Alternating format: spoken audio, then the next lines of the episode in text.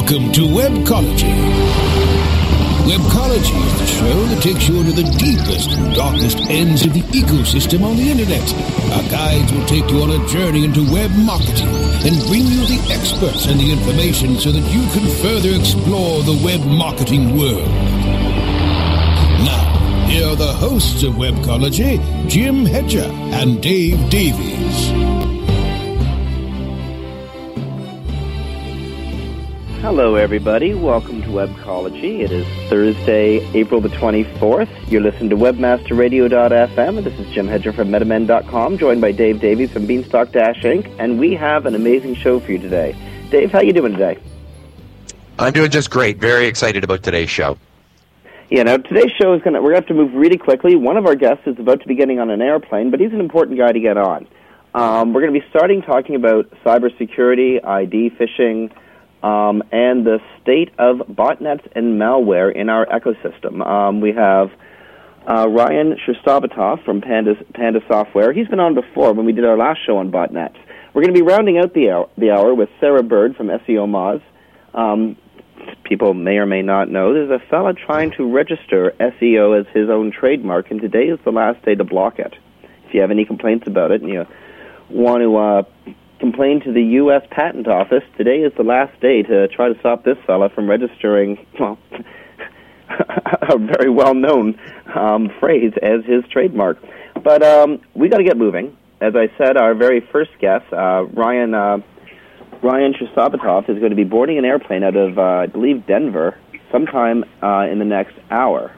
So we want to get him on really quickly. Ryan, are you on the phone now? I am. Excellent. Now, just for our guests, we're conducting this interview over a cell phone in what's likely a fairly noisy airport lounge. But, Ryan, welcome to Webcology. I'm so glad you can make it today. Yeah, no problem.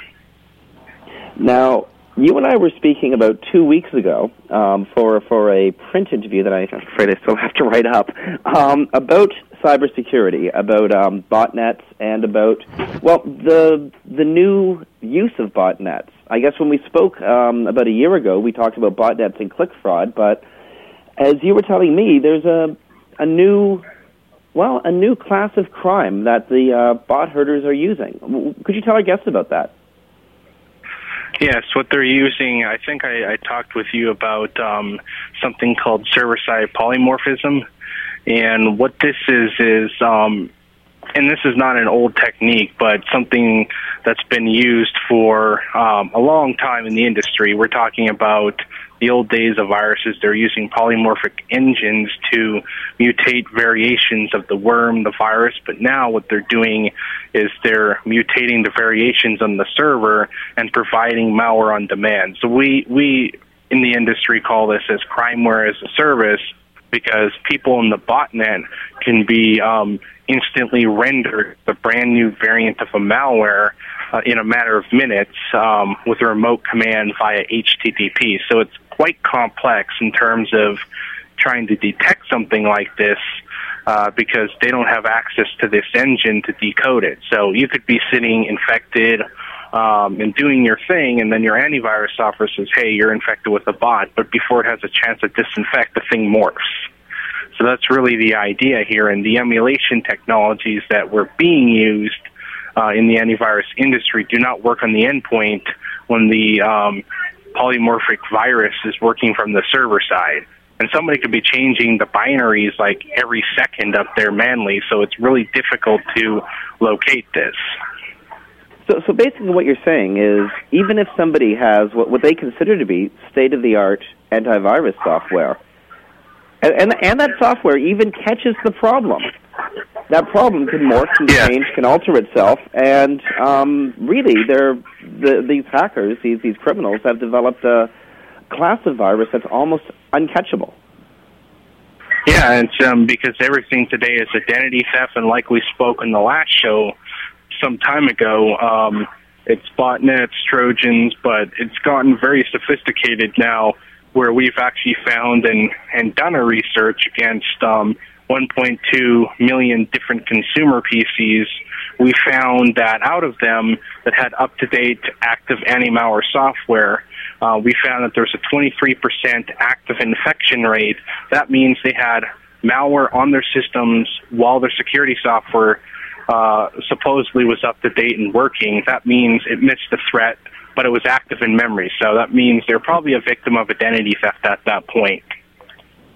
So approximately 1 in 4 computers, so 23%, have this malware running. The hackers are recording keystrokes, taking information, and using this information to perform identity theft and presumably to take money out of people's bank accounts, get mortgages in their names, car loans, etc. Is that correct? Pretty much, and it's actually a rise in that trend, and we find that 40% of the malware that we see on a daily basis, which happens to be 4,000 samples, is identity theft-based Trojans. That means 40% to 4,000 new pieces of malware a day equates to a 40% crimeware type. That's a terrifying figure. You'd think that the banks or that governments would be interested in solving this problem. Have you had at Panda Software? You have you and the RSA have actually been led one of the few successful botnet busts in the past. Is there more attention being paid by the Fed?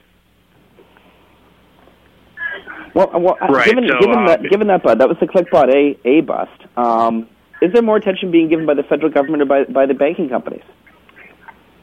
Yeah, but obviously, if it's an untraceable botnet, then it's really difficult to detect or counteract. I mean, obviously, what banks are trying to do is increase authentication, meaning that they put additional mechanisms for validation. Like, for example, Bank of America came out with out-of-bounds authentication, which means sending a passcode to your cell phone, which is out of the bounds of current authentication. And some of those approaches, you know, maybe solve 20 to 30% of standard keyloggers, but most identity theft Trojans today will inject code into the page itself and extract the information way before the user has a chance to actually authenticate. So authentication mechanisms are not enough, so therefore technologies have to be designed to find an active threat on the PC and interact in conjunction with the authentication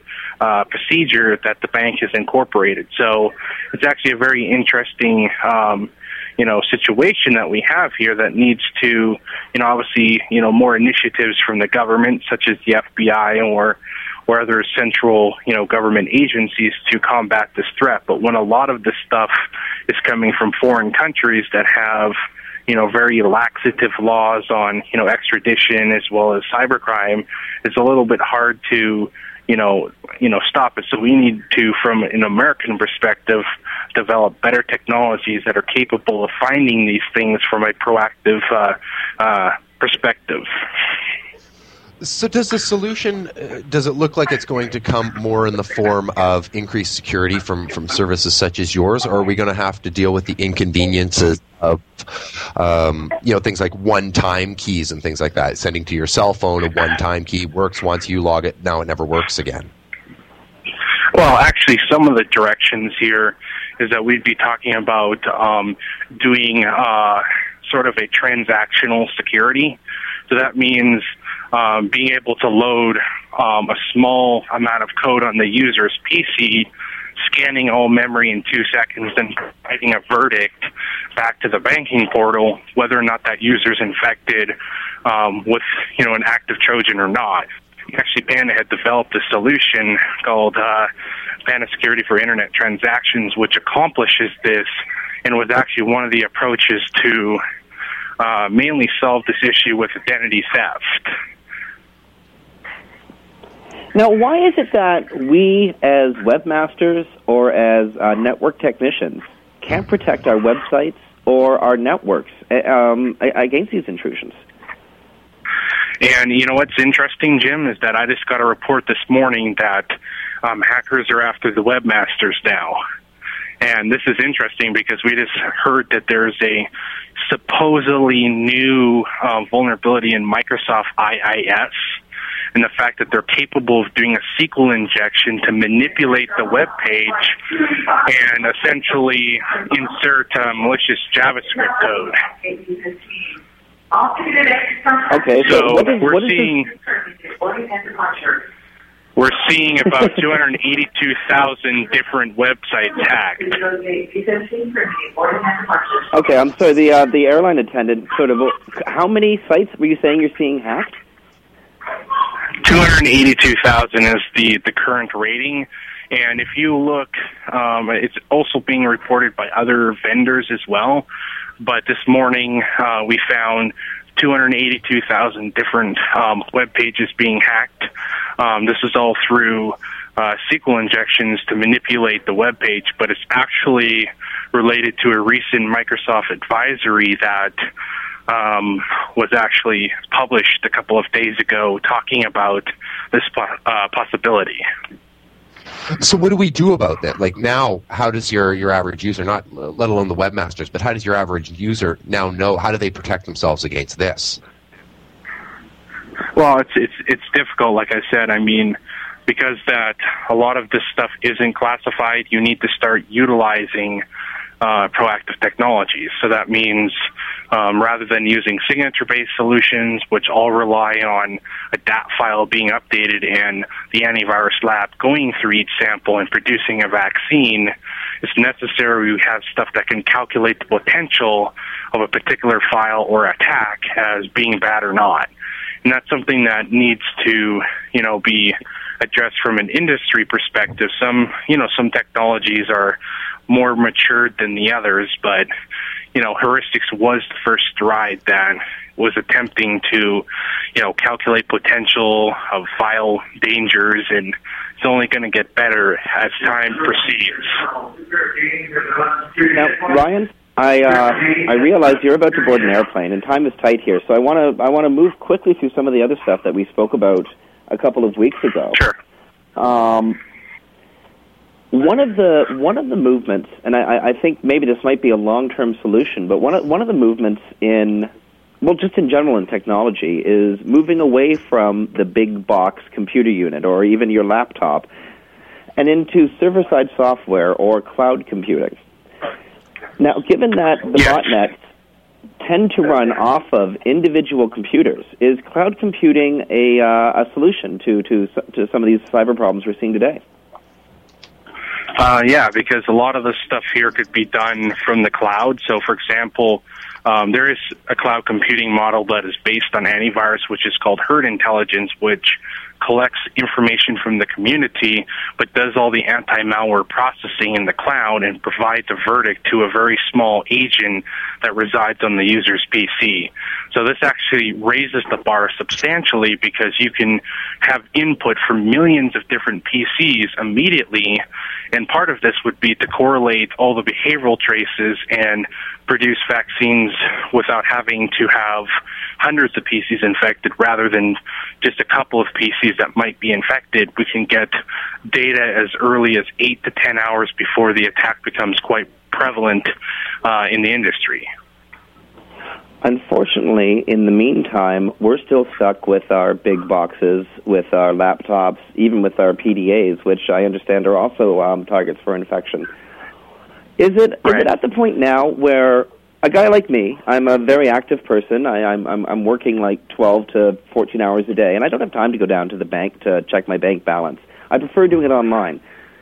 Right now, though, would it be smart of me to forego my my online access and just go down to the bank machine?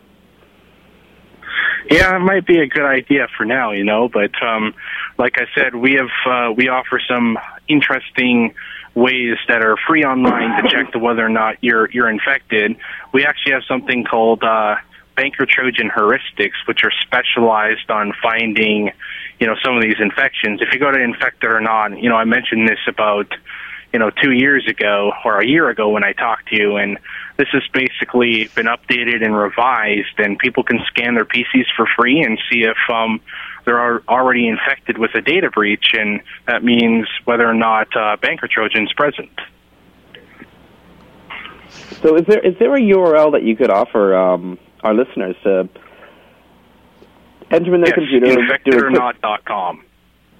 Okay, so that's infected or not .com. Now, you directed me to another one, nanoscan.com. They've all been merged. Nanoscan and TotalScan have been merged now. So they're basically now one site, and it's called ActiveScan 2.0, which is basically a super cloud scanner. That's phenomenal. That's a great service to offer people. I remember when you had me go check my computer, I was legitimately surprised that I wasn't infected, given that I'm an SEO and I go to about a billion surprising websites a day. But you should definitely check it again. Oh, again and again and again. It's one of those things, actually, I'm doing at the beginning of every week now. And that, you know what? That's probably not even vigilance enough, is it? And the clothing articles, and that's security checkpoint. Looks like the overhead PA is getting a little out of control now. Okay, you probably have to go, eh? Yeah, I'm pretty close to a flight leaving now. Looks like they're above the board. Okay, Ryan, thank you so much for spending the time with us on Webcology. I hope you have a great flight. And friends, this was Ryan Sherstobitoff, excuse me, from Panda Software. Folks, go check out some of the URLs he gave us. Again, Ryan, thank you so much for being on the show, and we're going to be going to break here on Webcology on webmasterradio.fm. We'll be coming back in a few moments with Sarah Bird from SEO Moz, and we're going to be talking about the fellow who wants to register SEO as his personal trademark. I think Sarah has quite a bit to say on that, and if you all stay tuned, this is Jim Hedger from metamen.com and Dave Davies from beanstalk Dash Inc. .com. You're listening to Webcology on webmasterradio.fm. We'll be back after these minutes. Sit tight and don't move. Webcology. We'll be back after this short break.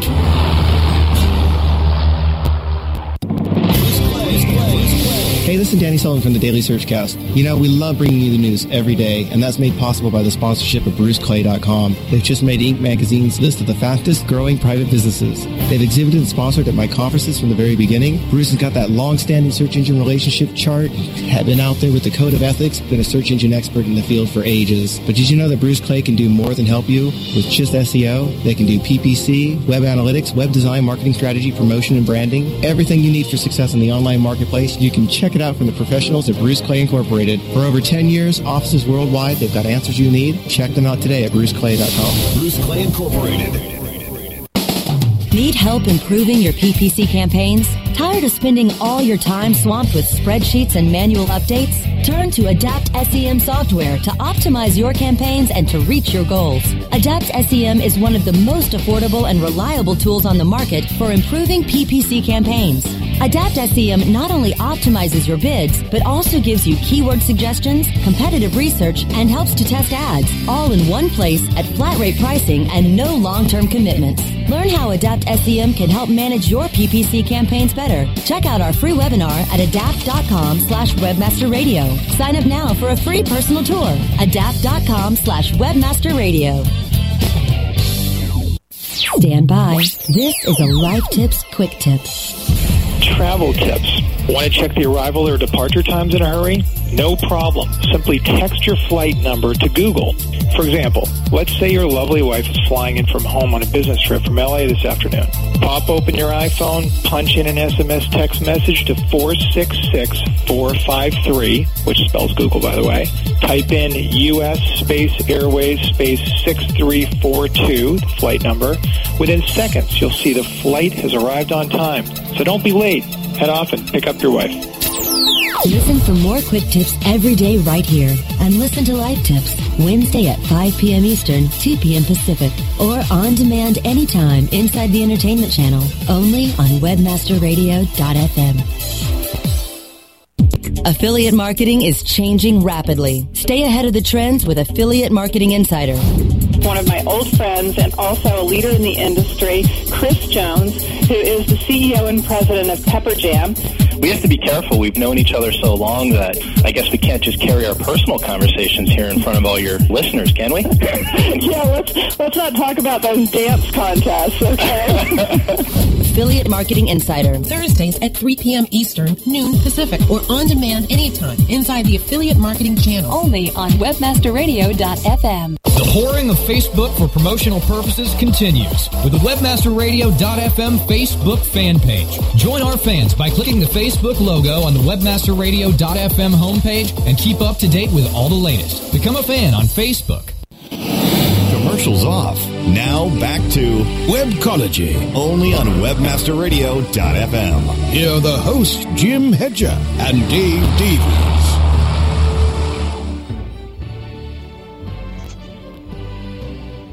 Welcome back to Webcology here on webmasterradio.fm. This is Jim Hedger from metamen.com and Dave Davies from beanstalk Dash Inc. .com. And may it please our listeners, we are joined by Sarah Bird Esquire. Sarah, do you actually work for SEO Moz? Are you the lawyer for SEO Moz? I am. I am general counsel at SEO Moz. Well, as I said, may it please our listeners, we have the general counsel of SEO Moz, Sarah Bird, on the line. Sarah, welcome to Webcology. Well, thank you. I really appreciate you guys having me on today. It's a great day to do this program, so your timing is fantastic. Well, as Dave was telling me before the segment started, it's an interesting day to do it because this is the last day to file a challenge to Jason Gambert's application for the trade SEO. That's right. You've got it exactly right. Anyone out there who is concerned about this application and believes that they could be harmed by someone else owning the trademark SEO has got to get moving today. It's the last afternoon to do it, and it's pretty quick and easy. You can do it online, and I really encourage anyone out there who thinks they could be harmed to go and take action. Now, Sarah, what can you... I had the opportunity on webpronews.com to watch the video, a lot of history of what happened here.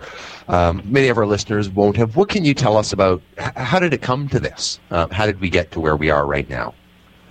Well, Jason Gambert filed an application last year in May, so about a year ago, to trademark the word SEO in capital letters. Anyone who thinks that they have a registrable mark can file an application, so far so good. What's interesting, though, is the fact that he's trying to register what's really just a common generic word. I mean, SEO has been in use for well over a decade. It's just generic and descriptive of a whole industry, and interestingly, he's not even trying to use it in a distinctive way. He's not making coffee pots or something. You could register SEO for coffee pots or, a restaurant chain, but you cannot do it for internet marketing services. So he filed his application, very broadly written, would have given him, if granted, would have given him expansive control over the term in the industry. Luckily, the reviewing attorney at the trademark office, her job is to weed out the obvious problem applications. And, they were spot on. They quickly rejected the application and said, this isn't going to work. It's a generic term. It means search engine optimization, and we have all this proof. And, she listed several other objections he'd need to fix up. And he, in response, didn't withdraw his application. He just amended it. He tried to create arguments that he was not trying to trademark SEO for the purposes of search engine optimization, and it's a very confusing application if you read it. I'm not quite sure what he was trying to trademark it for, but he clearly tries to make an argument that I'm not doing search engine optimization. I'm doing some kind of marketing process, and it's not this other thing. So that shouldn't be an objection. And he goes back and forth with the trademark office, maybe 3 or 4 times, getting rejected, and then amending his application. Finally, I'm just speculating, but I think that the reviewing attorney kind of gave up and was so confused by what he was trying to do, and she just had to take his word for it. If you're not doing search engine optimization and you're doing something else, then all right, well, preliminary approve this to go to the next step. And his approval to go to the next step was given in January, and on March it went forward to the publication stage. publication, just so your listeners are aware, is not a final step. It's it's an intermediary step where all of these potential marks are published to the world, and the world is put on notice. You know, hey, if you've got a problem with any of these potential registrations, you need to let us know soon, within 30 days specifically. So that's where we are. We're in this, publication opportunity to object stage. Unfortunately, the last day to object is today. So if you want to, let the trademark office know that this is not going to work, you need to file either a request for more time today, which is very simple, quick process. It will take you less than a half an hour, and you can do it online, or you need to put together an official notice of opposition and file that today, which can also be done online. But it's a little more time-consuming, and most listeners will probably want to speak with their trademark attorney about that. Now, just to clarify the damage that Jason might be doing to the industry, we live in a world where Nike can register "Just Do It" as a slogan, and where Walmart can own the smiley face. Now, I'm still allowed to say "Just Do It" in common conversation, and I can use emoticons in my emails. What would Jason Gambert's ownership of this trade do to the industry? Well, that's a terrific question, and I think it's a good time to bring up. I assume that you don't have Jason on the show today, but a person claiming to be Jason Gambert has actually written a post on jasongambert.com describing what his intentions are, which I think is really important to reveal to the listeners. His intention is to allow certain people who follow certain standards to use the word SEO to talk about their industry and their practice, but to prohibit other people from doing so. So if you're practicing SEO and you call yourself an SEO or have the expression SEO on your website to provide internet marketing services, and he doesn't like what you're doing, he's going to send you a cease and desist letter that says, hey, knock it off, or pay me some money, and I will license it to you, and he'll try to enforce that. I think that this will have a disparate impact on the sort of smaller solo shop guys because they have less resources and less knowledge base to draw on to defend these kinds of cease and desist letters. And, I think bigger SEO firms would challenge the use and say, hey, you can't stop me from doing this because you should never have gotten the mark in the first place. And all kinds of lawsuits would ensue over that, which would take thousands and thousands of dollars and time and effort and worry. So it really does give him a right to control marketing, control how this is used in commerce, and he can prevent other people from doing it. He claims on his post, if it is him, and it's the internet, so who knows who really does anything, but if we assume it's him, we have no reason not to since the real Jason Gambert hasn't disclaimed it or anything. He claims that his goal is just altruistic and that he's trying to impose standards upon a community. It's difficult to know how to take that, and I think a lot of people in the community have responded with skepticism is perhaps an understatement. If whether he's motivated by altruism or AdWords, it's hard to say. That's the other interesting point of this conversation is, thanks to our marketing techniques and programs, people who have trademark rights own special ways of monetizing their brand. You can, Google's going to let trademark owners purchase their brand and no one else if the trademark owner says so. So I think there are all kinds of interesting ways that Jason Gambert could monetize this if he chose to. I think, interestingly, there are sort of two overarching concerns with his attempt to trademark SEO for altruistic reasons. One is that even if it is his attempt to perform this act for the betterment of the community, it still, unfortunately for him, is in violation of trademark law. You can't just decide to co-opt a generic term for your own private use. If he wants to create standards, that's fine, but he needs to he needs to use another word. He needs to use a distinctive word, preferably one that's arbitrary and fanciful, like SEO Moz. You know, what the heck does that mean, right? It's a great. It's got a lot of trademark qualities. So he needs to find a new word and use that word to brand his standards. Secondly, I think the community in general has recognized that his attempt to do this feels very presumptuous. He's not been involved in the community. He's not engaged in SEMPO or any of the other organizations that are currently working towards standards. He hasn't talked about what his idea of standards would be if he was in charge of doing that. He also, I think everyone's kind of wondering, you know, well, when was he planning on engaging the community in this conversation? Was he going to wait until he already owned the mark and then kindly let us in on the strategy here? You know, it feels disingenuous, I think, to a lot of people. So, well, Sarah, I guess a few moments, because we have some questions from the chat room that are just starting to pour in now. Sure. Do you mind if I fire a few at you? Yeah, go right ahead. Well, a poster named 1 Cent would like to know, and I'm quoting the question, by law, if I used SEO before his final date, what could he do?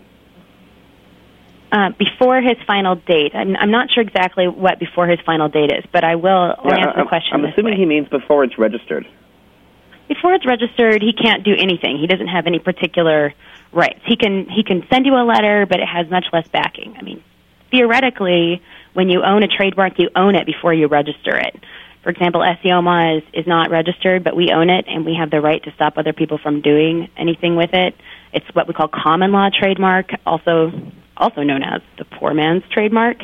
So theoretically, he has that, but he couldn't waltz into court with that. He couldn't do anything. I mean, well, that's why you go through the process of registration, is so that you have the opportunity to get the law behind you and take matters to court if you need to. You know, so before he gets the certificate of registration, he has much less oomph behind him. After he gets a certificate of registration, he can take people to court over using the word SEO. Whether or not he'd win or not is a different question, but he certainly is the presumptive winner, and then you have to kind of work against that in a court of law.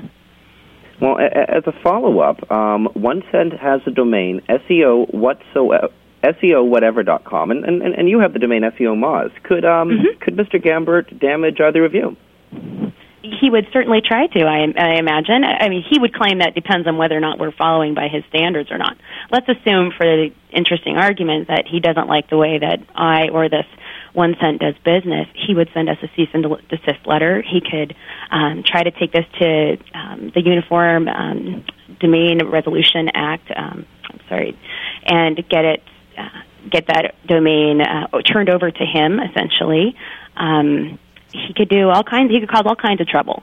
Again, we have the opportunity to respond later if he tries to do that. And believe me, I would fight it tooth and nail then too, because the other interesting thing about his application is that he claims he didn't start using it until February of 2007. That makes his claim pretty easy to overcome for the rest of us who've been using this for well over a decade. So he'll have a really hard time proving that he has some special right to this expression. Okay, Rhea is asking if we have any knowledge of how many companies or individuals have already filed opposition, and what's the next step after the opposition door closes? That's a great question. You know, to my knowledge, SEO Moz is the only one who has filed a notice of opposition. I have had emails from people who indicate to me they intend on filing for an extension of time, which is another great way to preserve your rights. You can file your notice of opposition later, but right now, if you just want to buy yourself some time, you can file that notice of extension of time, request for extension of time. To my knowledge, no one has actually done that, so I'm kind of surprised, and I'm hoping that your program here today will get people to take the time and do this and help protect the community in this important way. Now, what time do we have until to get this done? I know today is the last day. What is the cutoff? You know, I assume it's 5 p.m., but I'm actually not sure, and I don't know if that's Eastern time or not. But the sooner the better that people can jump on this. And really, it's not going to take a lot of time. Where do we do this? Of course, a very important question. Yes, I'm so glad you asked. You can do it online at the United States Patent and Trademark Office. The website actually is estta.uspto.gov. That's the electronic filing domain for the United States Patent and Trademark Office. So if you get on there, the only information you're going to need is the application number of the trademark, which is available on my post. I link to it. So there's a serial reference number for this particular application that you're going to need to, in the website, put in so that they know which application you are requesting more time for. And then you just need to know your own information, who you are and what your address is and, why you need more time. Most people, I presume, are just going to need more time to talk to their attorney and do some research, which is perfectly legitimate. These requests for more time are liberally granted. Now, what jurisdiction do we have this covered? Now, this is being filed in the United States. I personally reside in Canada. Obviously, use the term SEO smattered throughout our site and have for years. What jurisdiction does this have? Is there any claim towards people who may be operating companies in Canada or other parts of the world? Well, it depends on where your audience is. If you're providing SEO services for companies in the United States, then he's going to try to stop you from using SEO to market to those companies in the United States. And just because you're in Canada doesn't mean that you can't go online and file an objection. So the important thing to think about here is not where am I in the world, it's where am I doing business and where am I going to experience harm. So if you are in Canada and you provide SEO services to clients in the United States, you can still go online and object to this, and you should. And you should go online and object to this if you feel like this is going to harm you from being able to talk about what you do to your U.S. clients. Now, Sarah, while I realize that this is really putting you on the spot and making a prediction is it's very difficult. What's your gut sense of Gambert's chances here? Well, I actually feel pretty confident about that. Actually, I don't really see that he has much hope at all. I'm not sure at all what argument he can make. It feels very disingenuous to me that he's not using this for search engine optimization purposes. So I would be sort of shocked and amazed if he could pull this out of his hat, that he's been using this for for well over a decade. And in this context, I just don't know what he can do. And if he gets the SEO mark registered for something other than search engine optimization, we've still accomplished our goal, which is that fine, now we can go, I'll continue to go on and use SEO for this, internet marketing purpose. So either way, I feel very confident. My hope is, sorry. Your hope? Sorry about that. My hope is that whatever Mr. Gambert is doing right now, I hope he is talking to an attorney. I hope he's sitting down with that attorney and discussing, frankly, what his objectives are and what's the best way to legally go about that. I feel confident that when he talks to an attorney, that attorney will help him understand that trademarking SEO in this context is not going to fly, and that if he wants to have if he wants to start some sort of standards organization, there are much better ways to do it. Rhea asks, if I don't have SEO in my trademark, but I provide the service and want to use it, am I still okay to file opposition, or do I have to be someone like SEO Moz or SEO Book? No, she can still do that. If she's going to say in her promotional materials, I will perform search engine optimization services for you or SEO services for you, then she'll still be harmed because she won't be able to talk like that in the future if this mark gets registered.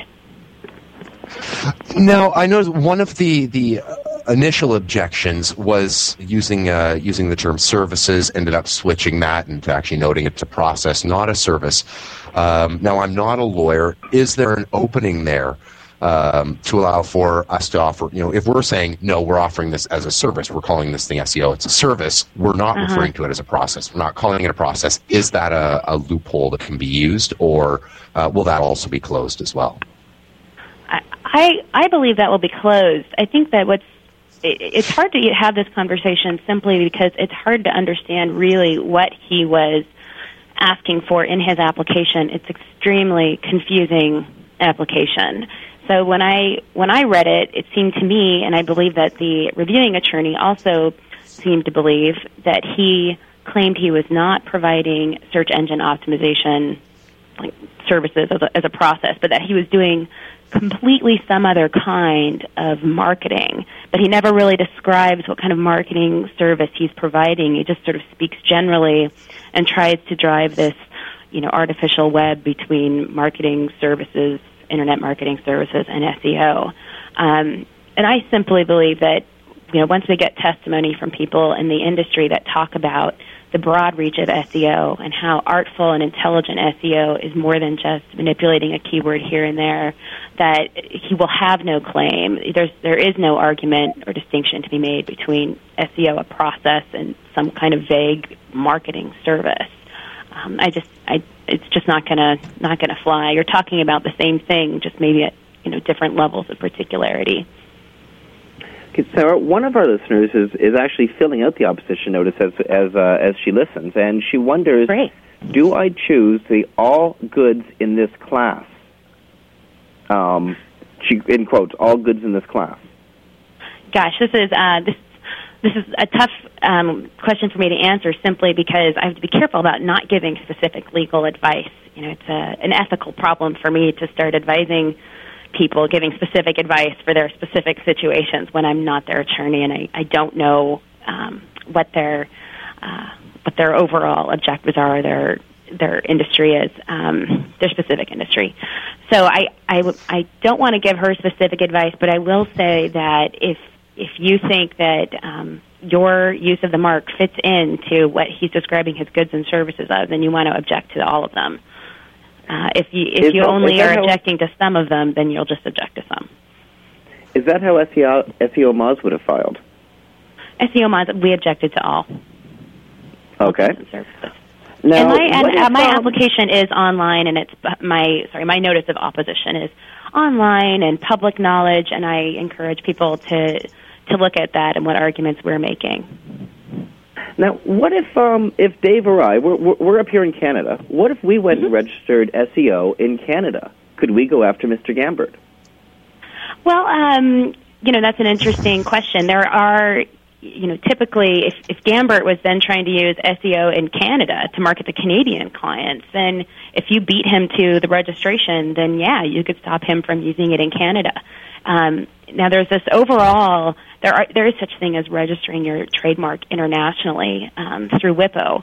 And in order to register yours internationally so that you can own that mark throughout most of the world, you first have to file within your home country. So theoretically, if he were to get this certification granted here in the U.S., his next step would be to file through this international organization, WIPO, which would give him protection over most of the world, including Canada, anyone who signed on to this treaty. And then you guys, if you haven't already registered, you'd be in trouble. So there is potential for him to take this beyond the boundaries of the U.S. market. It's just kind of a race on who can get it registered first. I was only asking facetiously, but you know, now that you mention it, no. I speaking for myself, I have no intention of registering SEO in Canada, and I'm pretty sure Dave doesn't either. Just before we get the hate mail. Right. Sarah, is there anything else that people in the community can do? Let's say that our listeners go and they file their opposition right now. Is there anything else they can do above and beyond filing opposition? At that point, it's kind of a wait and see, and you know, in terms of strategies, it may be that Mr. Gambert won't respond at all to my notice of opposition, and if he doesn't respond at all, we win by default, which is the ideal situation.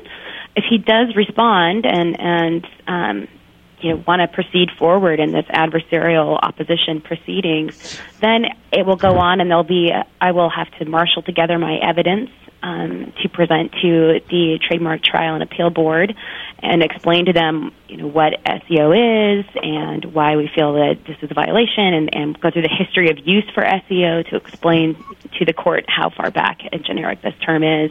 And at that time, I may or may not be calling on sort of captains of industry here to help me provide evidence to the Trademark Trial and Appeal Board.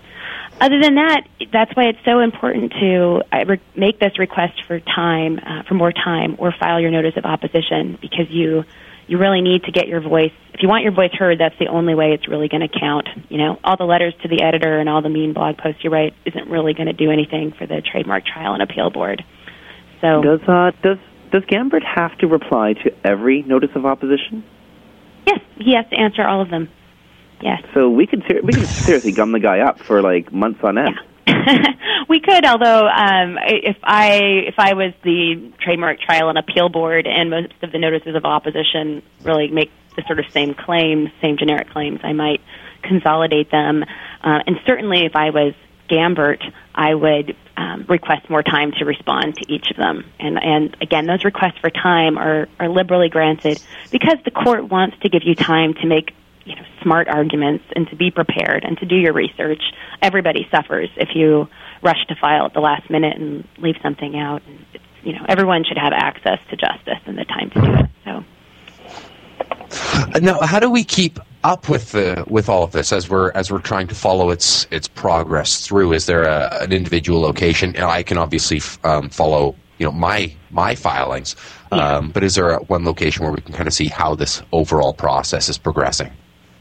Yeah, everything that gets filed in a trademark application, well, I should qualify that. There are some trademark applications that remain private for a period of time, and that's a different topic. But certainly Gambert's application and any notice of opposition or request for extension of time that is filed is all public knowledge. And not only is it public, it's all available online. So you can go online to the website I listed before. You can also link to it from the article I wrote. That will give you just almost up-to-the-minute access to any documents that have been filed and the status of those cases. Now, if Jason Gambert loses, is it over? Or can anyone else try to file for the same thing? Anyone else can try to file. What I believe would happen, it's very nearly happened in this case, that the reviewing attorney would catch it and say, I'm sorry, SEO is a generic term. It's used commonly in this industry, and we're going to reject your application. Jason Gambert was so persistent and so, I think, confusing that he managed to sort of obfuscate the whole process and got through to the next level. So I think the chances of anyone getting this far again are pretty slim, but it is technically possible. Okay, we're rounding out the hour very rapidly. I know that we have news that we're going to have to go to soon. Sarah, thank you so much for spending more time than expected answering our questions and our listeners' questions. Is there anything else that you have to say to the listeners before we let you go? No, just please, if you believe that you would be harmed by this, I encourage you to take the time to file for a request for extension of time this afternoon, and don't delay. We can use all the support we can get here. And thank you very much for your interest overall. That's been really impressive, the response, and I appreciate you guys taking the time to do it today. You rock, Sarah. Thank you so much for being on the show. You're welcome. Well, there you have it. That was Sarah Bird Esquire, the legal counsel to SEO Moz. And if we want to get opposition to Jason Gambert's application for SEO as his personal trademark, friends, get it in today. If you look in the webmasterradio.fm chat room, the URL for the U.S. Patent Office, which is estta.uspto.gov. That, again, estta.uspto.gov. URL's in the chat room. Get in there, file your opposition. It's your trademark, friends. This is your industry.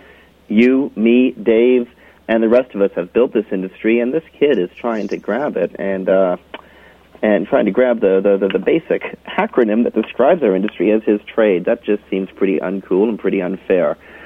Wow. Have you got yours registered yet, Dave? I will be doing that as soon as the show is over. Well, I think the show's going to be over pretty soon. We're rounding out pretty quickly. I got a couple things I want to mention. You know what today is? Today is Neil Patel's birthday. I don't know if we're going to do it, but I think that everybody out there in Webmaster Radio Land should, you know, put the little princess hat on and sing a happy song to Neil. Happy birthday! And, you know, I also think everybody should send him an email and fill up his Facebook account full of messages. Repeatedly.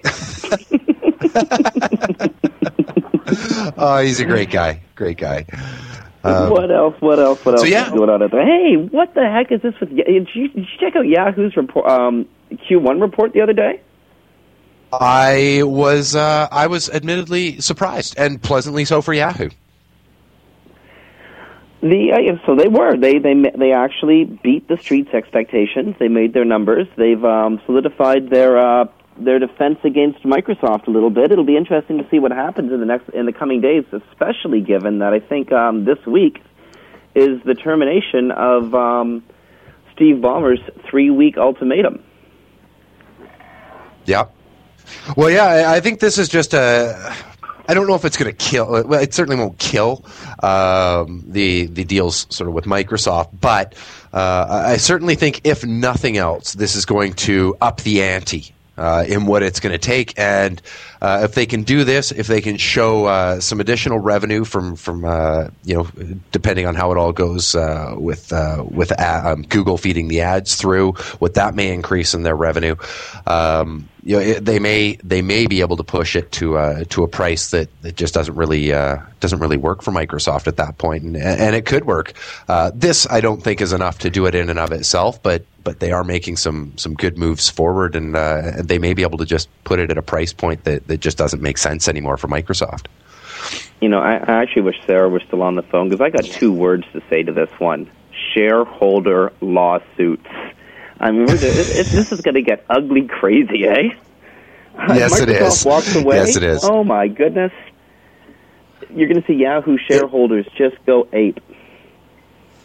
Well, it's going to be just absolutely a total... Well, I was going to say debacle, but that's not the right word. But it is going to be very interesting to watch. I mean, of course, as a sideline person, not a shareholder, this is just going to be an awesome thing to watch, just from a spectator sport kind of perspective. I don't know how geeky I sounded right there. Obviously, very. But yeah, I think this is what Yahoo's managing to kind of pull off, beating the expectations here. I think that's just awesome. Really ups it and makes this a much more interesting game for us to watch, and how this affects the deal with Microsoft is going to be a really interesting thing as well. And yeah, you're right. The issues with what the shareholders are going to be doing and stuff is, yeah. I think it's. I'm really looking forward to the next quarter and seeing what this quarter holds for us. Absolutely. And Dave, we got to take it out now. I'm getting message from studio. We have the live Affiliate Marketing Insider show coming up in 5 minutes. Great show directly after Webcology. So we got to go. We're out. Friends, this has been Jim Hedger from metamen.com and Dave Davies from Beanstalk Dash Inc. We've had some great guests on today. We have another amazing show coming to you next week at this time. Stay tuned. Live Affiliate Marketing Insider is coming up next. And thanks, Brasco, for engineering. And friends, thank you for listening to webmasterradio.fm. Talk to you next week.